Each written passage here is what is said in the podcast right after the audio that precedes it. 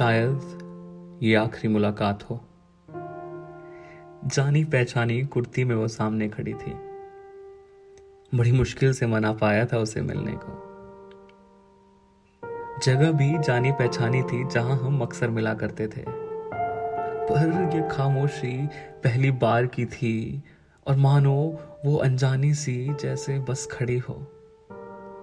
और मेरे अंदर की चीखे मानो अंदर से खरोच कर रही हो। ये खामोशी कल रात के तूफ़ान के बाद की थी। जब मैं मैं नहीं था और वो वो नहीं। बड़ी बेदर्दी से उसने कहा, बोलो, मैं सुन रही हूँ। क्या तुम्हें कुछ नहीं कहना? मैं बस मुश्किल से यह कह पाया। यार, तुम कैसे इंसान हो? एक बार में कोई बात समझ नहीं आती क्या? एक धक्का सा लगा। अब तक तो तुम इसी इंसान के साथ थी। मेरे इतना कहते मानो जाने को तैयार हुई। मैं ही पागल थी जो मिलने चली आई।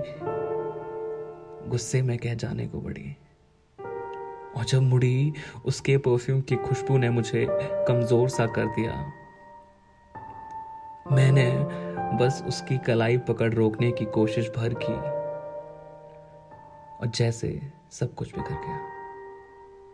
वो बस चली गई। मैं भी मुड़ा, खुद के बचे टुकड़ों को संभालता हुआ, सड़क के किनारे किनारे, फेफड़ों के पीछे अनजान दर्द और खरोच को लिए चल पड़ा। मोबाइल निकाल, बस उसे व्हाट्सएप पर देखने की कोशिश भर की। शायद वहाँ कोई उम्मीद बाकी हो। पर सड़क के किनारे कॉलेज के कुछ स्टूडेंट्स की अचानक की हँसी चुप सी गई। वो व्हाट्सएप से भी जा चुकी थी। उसकी प्रोफ़ाइल मेरे लिए सफ़ेद और आगे के दिन बिल्कुल काले पड़ चुके थे। हमारे बीच सब कुछ खत्म जो हो गया था।